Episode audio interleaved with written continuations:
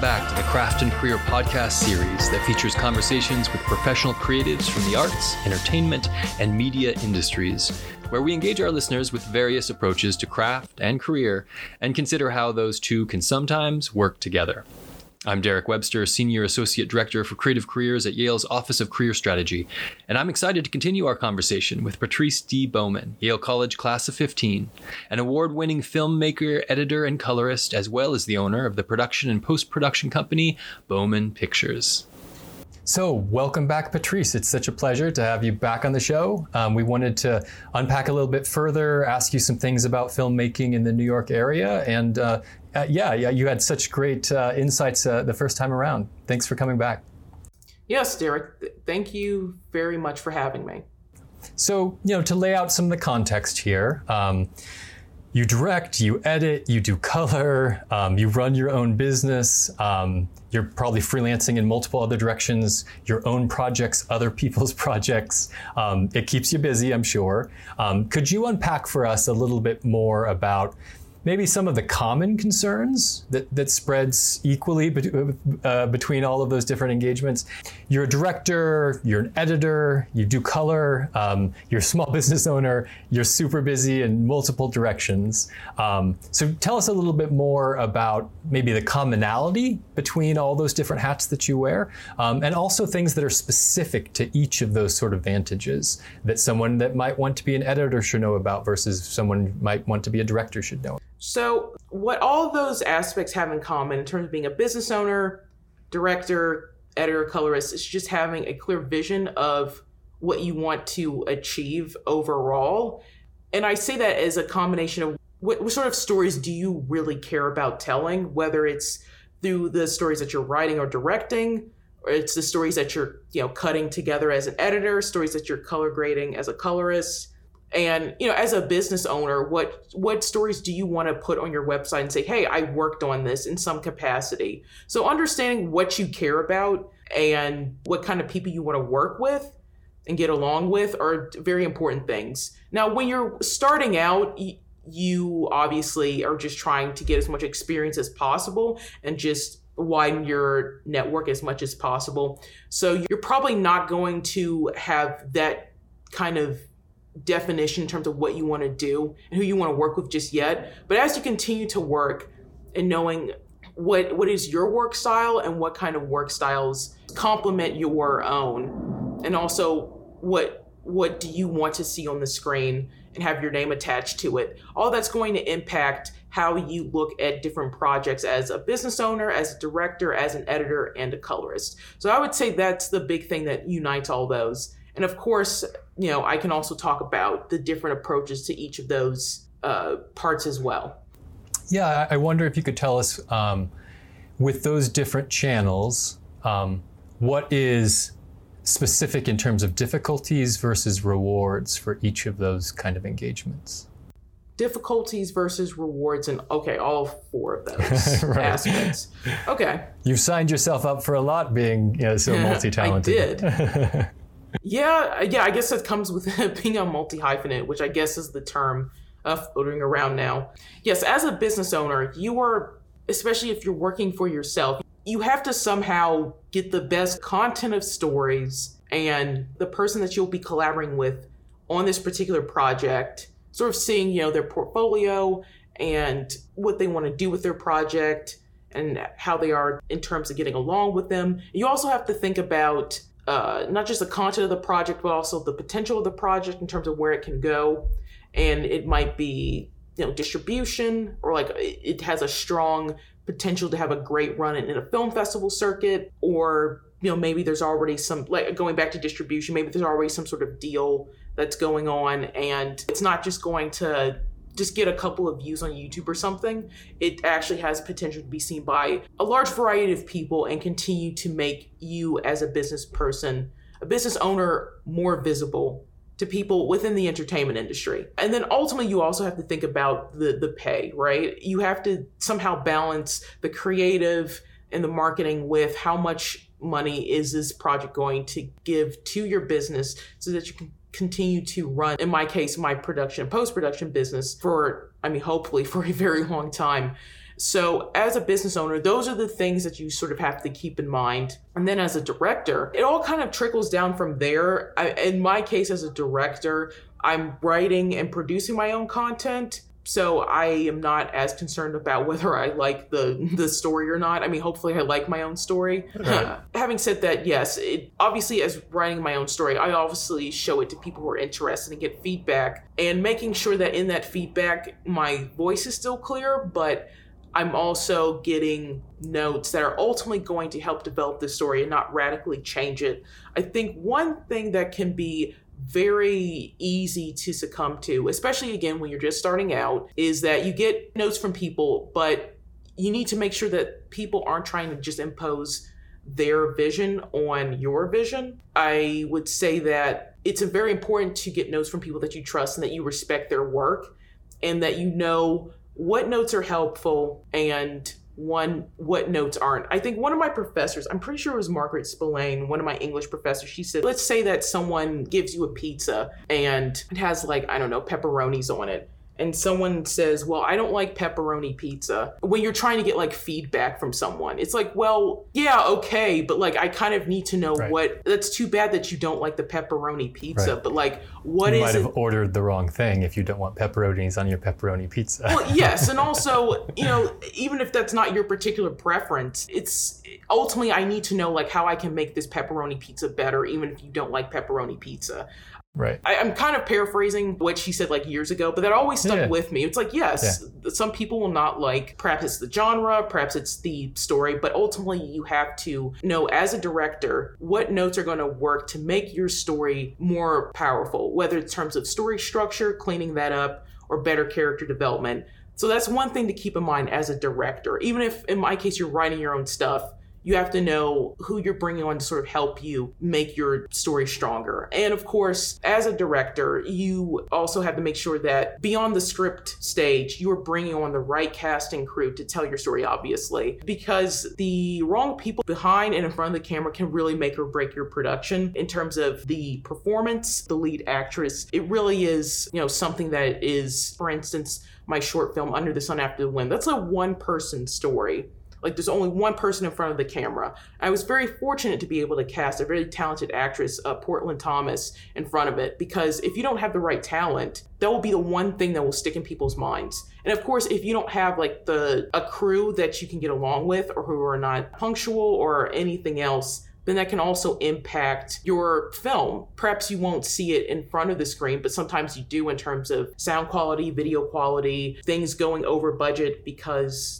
you know the shoot lasts longer than it needs to. Mm-hmm. or like weird continuity issues bad costuming things like that. Those are things to look out for as a director. And uh, i can also talk about color grading and editing as well a little bit more briefly. Right right. That's interesting. I, w- I was going to actually um, you know look at it almost sounds like in a, in a, in a really help, helpful way it, almost because of your focus and, and kind of the, the business acumen that's sort of like attached to being a small business owner and having your own production company, in some ways that's bled over into the, the framing and organization approach, organizational approach that you have on the directing side, which yes. sounds like it's really helpful. And maybe that's something that some directors might want to think about in terms of it. Yes, it's, it is a creative pursuit, but you also have to, in some ways, think from the perspective of the producer, from the pr- perspective of the production company, those sorts of things. That sounds like that's been really helpful for you.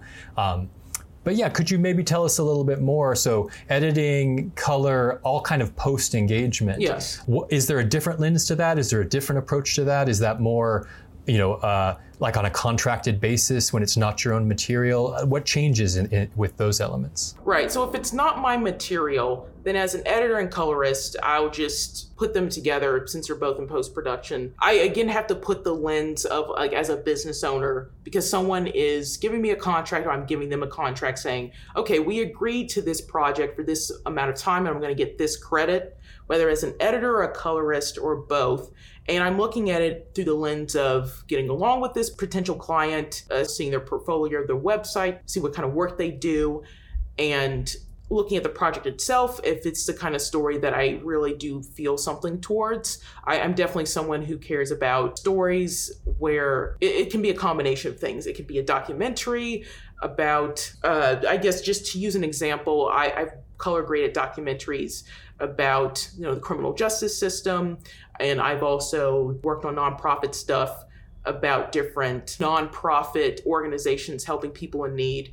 And I've also worked on content where it's fictional, but it's a story that I care about, like a film about a woman who's working with this girl who she is caring for that's from the foster care system. So you know there's different there's kind of stories that i'm looking at like that that perhaps has a very interesting human element to it or maybe it's like very visually appealing. And you know also i'm not someone who's interested in like super explicit content. I find that the strongest stuff that i've worked with usually doesn't have to like be rated r stuff or things like that so those are the kind of things I'm looking out for as a colorist and editor. And I am also approaching it from a more technical standpoint in terms of like organization, looking at the different clips that are there, making sure there aren't any issues. And of course, a lot of back and forth between the client that I'm working with and myself in terms of what they ultimately want to achieve. And usually, I mean, especially now, things are a little bit more remote, so it's a little slower. But being able to talk with people on the phone or Zoom or working remotely with them, like more direct communication is something that I also push for so that we can sort of achieve what we both want sooner. Because that's another thing to keep in mind as an editor and colorist. You have to do a lot of revisions so that both parties are happy with what's ultimately on screen. So it's something that from who I've talked with, especially people who ask me about being a colorist, they're like, wow, there's so many revisions and there's so much fine tuning and you have to work in a dark room as you're uh, color grading images. I don't think I could do this. It's like, it's not something for everyone. You have to pay attention to small details. You have to be fine with revisions within reason. So that's why you use a contract to like figure that out before you start. But those are the things to keep in mind. At least that's what I keep in mind as an editor and colorist, if that answers your question. Oh, for sure. Yeah, that gives a, a lot more, you know, uh, direct exploration of, of what does that look like. Um, I always love um, talking with editors, um, and I, I, I, like to pose the question. I personally think editors are in some ways like the, the unsung storyteller. Yes. Um, it, it, it, always depends, right? Like how, how, in that dynamic of relationship, it might be various. But from your perspective as an editor, but also as a director, how important do you feel the editing is, and how much is the, of the final creative um, is actually on the on the editing floor. Right. So yes, I'm definitely biased because I am an editor, but yeah, I find that it's two things. It's one, an editor can only really work with what's shot. I know there's a term called like fixing and post where if there's something that happens during production. It's something that can be passed off to someone in post production to magically fix. But it's not mm. something, well, it's both yes and no. It's like there's some things that no an editor like if it hasn't been shot then the editor can't just like magically make that right. like appear uh, but there are things where depending on how much footage has been shot and the quality of it and you know also the sound as well yes an editor working along with the director can make changes to the story as it's been written, depending on the collaboration between the editor and the director. I mean, in my case, uh, using my short film Under the Sun After the Wind, for example, I changed the ending from the way it was shot when I wrote the screenplay and I created a shot list with my director of photography, meaning that we planned out different angles to shoot for different scenes and how they were going to be set up, those shots for the very ending, we shot the main actress walking out of frame, and then the projector projects a quote from sort of like an adapted quote from the Bible, and there's like a very peaceful image of the mountains or something. In post production, as an editor, I looked at that and I thought, okay, so I'm going to change this. And I ended up taking a, cl- a close up of the main actress feeling very exuberant. After looking at a lot of, you know, terrible stuff online, she started seeing more inspirational images. And there's a close-up shot of her, you know, smiling and raising her hands in triumph. And it's, you know, it's very nice. And it's like behind her projected, there's like people marching uh, in protest. And so I have that shot and I end with that shot. I, I sort of like slowed it down a little bit and I made it lighter and I had it fade to white. So I I talk about that because that's an example of yes, as an editor, you can change the story if that's something that you feel like needs to happen. And again, you and the director have to be on the same page, though. Sure, yeah. Because those decisions, you'll be answerable either to director, producer, whoever happens to be. Um, yes. but yeah, that's a, a fantastic example of just just how important those decisions are. And and even if it's the director over the shoulder of the editor, in your case, you're both of those both of those individuals that actually like the shooting is just one one part, right? It and is. it's actually it's not even that close to the finished product because of all the decisions that are made in the editing. Yes, it's very true. If things align correctly, yes, you can radically like, retell the story. I know there's there's probably many stories out there floating around of like of feature length like studio movies that had to be recut Right, whether all those like, director cuts, the Blade Runner. Yes, that's right. I was just going to yeah. talk about this. Yes, Blade Runner and like other people uh, that. Or the Justice League, the most recent. Yes, that's right. Cut, yeah. Yeah, I think about like Zack Snyder. I think about Ridley Scott, where people have the vision what they have in mind, but of course they have to answer to the studio and like other notes from different screenings. So yes, there's what shot that's there and then the editor with the right material can yes can recut things to change plot points can change overall tone things like that that's great no i, I, love that little bit of a dive into what it looks like and it actual looks like with hands on the board kind of version. So uh, you actually mentioned prior um, in our last conversation that um, some of the creative engagement in your community, you mentioned sort of uh, church environment and that kind of a community. Um, is that an example of a way that like the engagements that you have in your life can be facilitators for opportunity. Um, do you do you find like and particularly early on did you find through those kinds of communities like projects that were available or referral happening down those networks can you tell us a little bit more about what, what could be a really valuable outlet for a young filmmaker which is recognizing that sometimes it might not always be like the standard Hollywood, here are my contacts, but rather I'm looking in multiple directions and understanding that media exists and is necessary, you know, down very many many roads. So, uh, just talk a little bit more about those community connections from. Mm-hmm. Yeah, and what it felt like for you, and any recommendations that you would have in that direction. So, yes, in terms of community connections, it really is a. It's been a combination of online resources and in-person resources. So, even before I moved to New York, I I joined different Facebook groups. Like there's one that I was a part of was a Blue Collar Post Collective on Facebook, which was my first, I guess, yeah, that was my, my first like major Facebook group that I was a part of. When I was working on Bikini Moon, somebody recommended that I join that group. And yeah, I found it to be a valuable resource in terms of jobs and learning about rates and like also different post production career paths. Because when I first was starting out after graduating, you know, working 2015, 2016, a little bit of 2017, I still was trying to figure out what can I do in post production. And that's actually i believe it, was in that blue collar post collective group that I, found the the job from vice as a finishing assistant editor which Working as a finishing assistant editor at Vice was ultimately the path that led me to seriously see color grading as a career opportunity.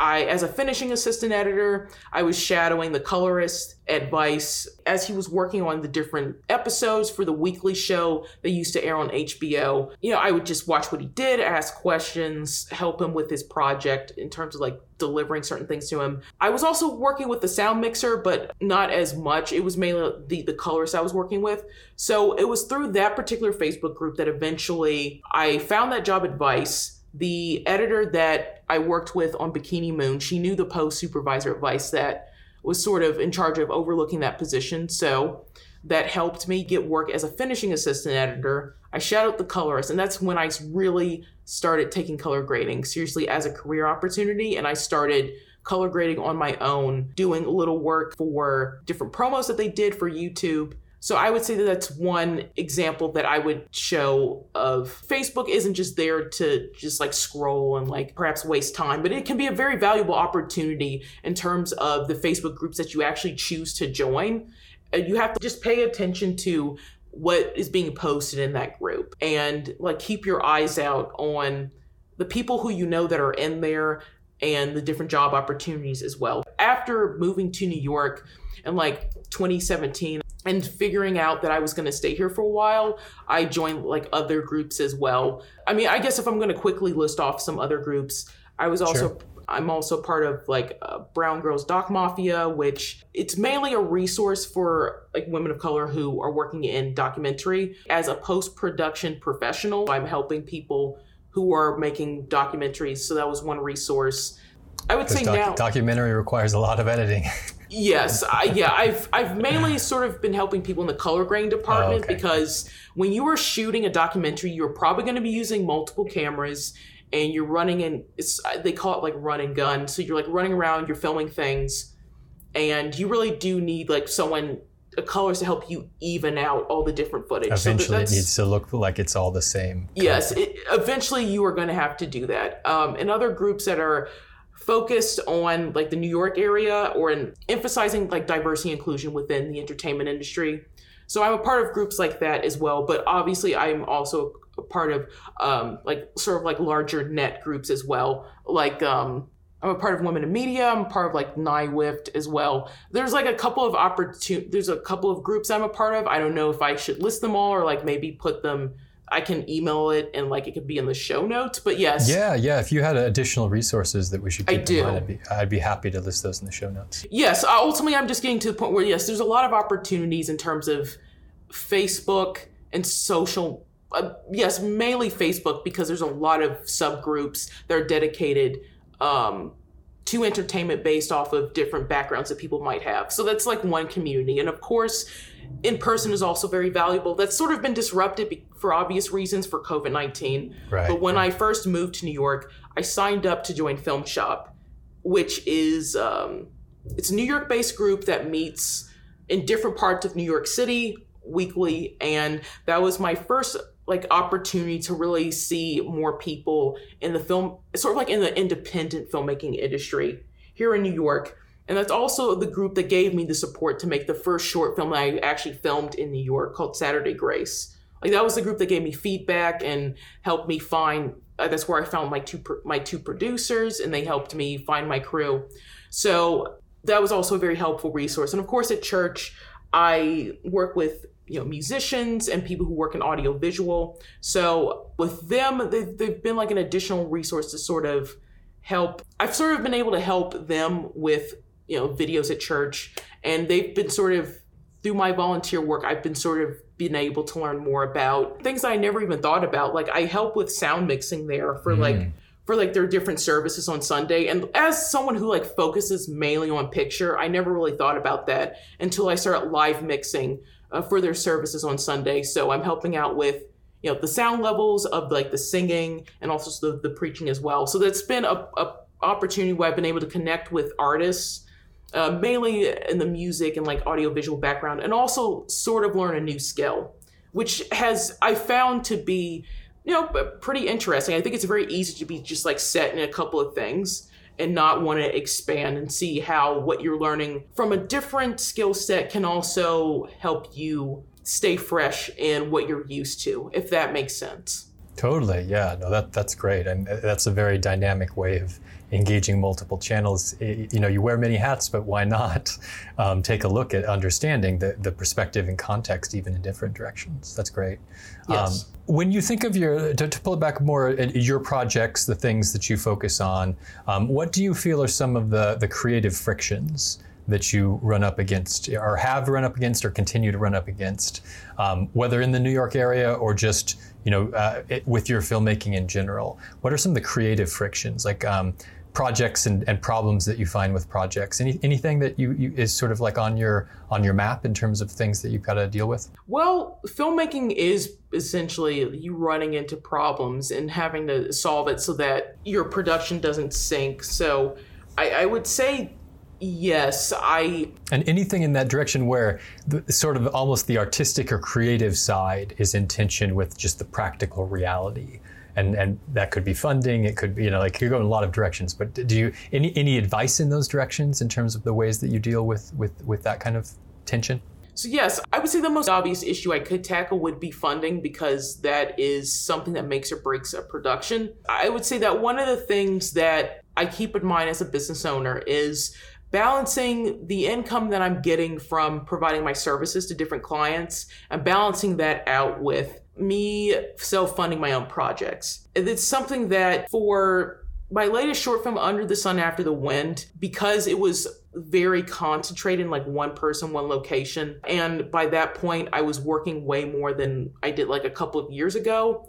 It was less of an issue, but I, I suppose if I want to talk about a, a more concrete example, I would go back to my film before that, Saturday Grace, which like I said, it was the first film that I shot in New York City. My other films I'd shot in New Haven as a college student. Like I shot like very, two very short films, and then as a senior, I shot a short film called Lean on Him, which was about a woman, a Christian woman who has a crisis of faith when her mom develops dementia. And, you know, I was still learning the ropes of filmmaking. And I think my enthusiasm for filmmaking and wanting to put all that I learned on paper clash with my experience level. And funding really wasn't as much of an issue because Yale University gave like a limited amount of funds to people for their senior thesis projects. And also, Yale University had resources for renting out equipment, whether it's for audio, whether it's for video. And of course, there were different labs where you could use different software to ultimately finish post production for your project.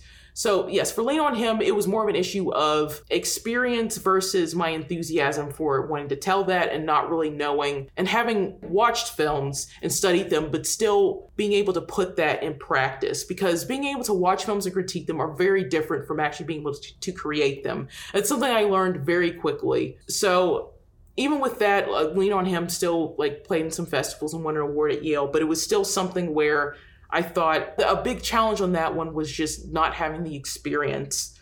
And maybe it was due to, I mean, again, I was still in college, so some of the audio doesn't sound that great. I tried doing my sound, my own sound mixing as someone who's not a professional sound mixer and not really knowing about copyright and in terms of music. Like I just used music um, from different albums that I liked and not knowing that you really shouldn't do that.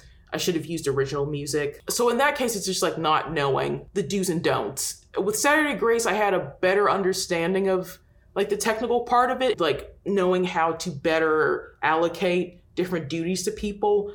But yeah, with Saturday Grace, that one was before I was working full time for just myself and while I was still sort of building up my funds. So it was definitely a combination of funding, not as being as high as I would have liked it to be. So that meant cutting out certain positions, like not really having a costume designer, which wasn't ideal. So I had to figure that out with one of my producers. Uh, took away attention from other things, and also sort of cramming the shoot into, I believe it was two days.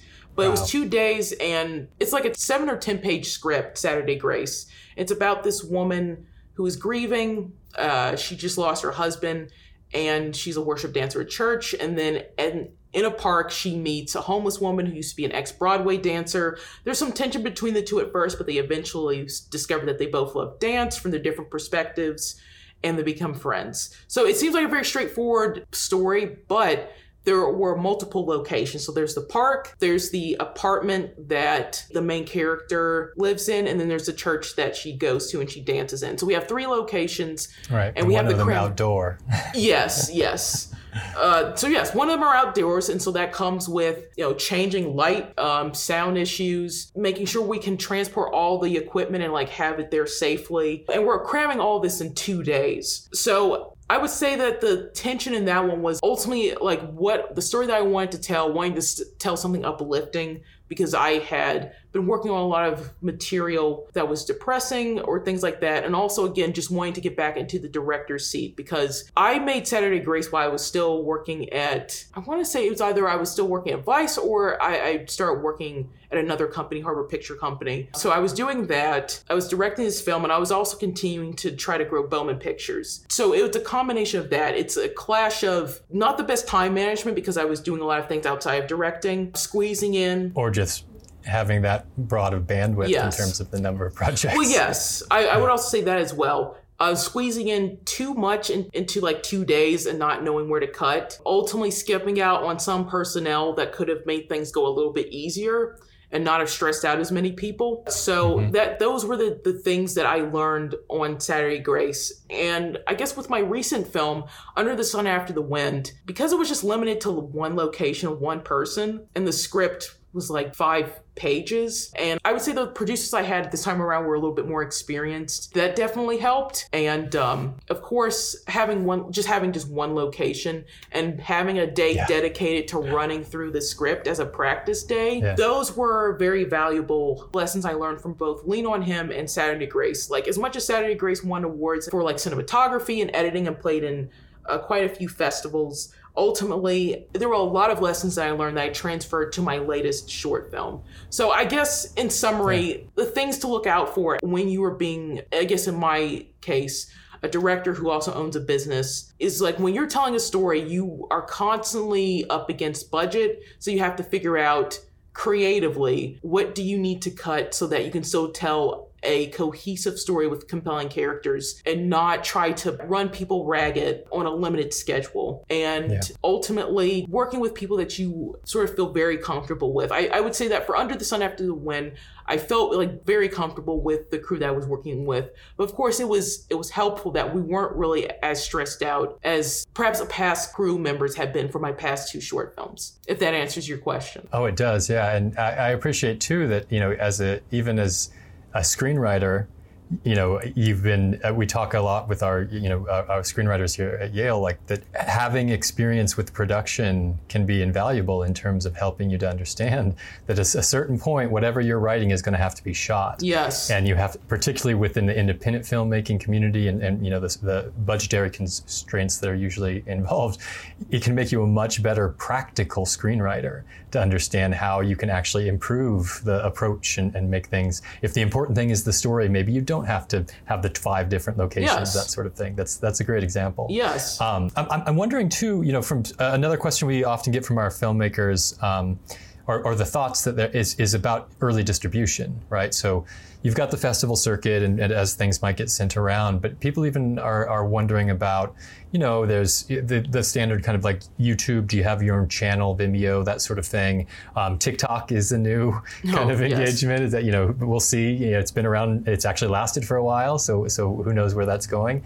Do you have any yeah. advice for young filmmakers in terms of thinking about that you know okay yeah I, I do want to get a break with maybe something gets listed at a festival but if that's not happening immediately like what are some of the better you know alternative uh, distribution channels so yes if we're starting like with the film festival circuit i mean the ideal channel is like it gets noticed at like academy award qualifying festival one of the big name ones like tribeca sundance South by Southwest. And the attention there means that it can be, I don't know, perhaps if even if your short isn't like going to be put on a streaming service which the realistic side of it is like if you're doing let's assume we're talking about short films the market for short films isn't really as strong as it is for feature length films i mean there are definitely i mean on vimeo which is a platform that i use and I store my content on. You can put your film behind a paywall, but really it's the incentive to do that for short films isn't as strong. And of course there are like streaming websites that just do shorts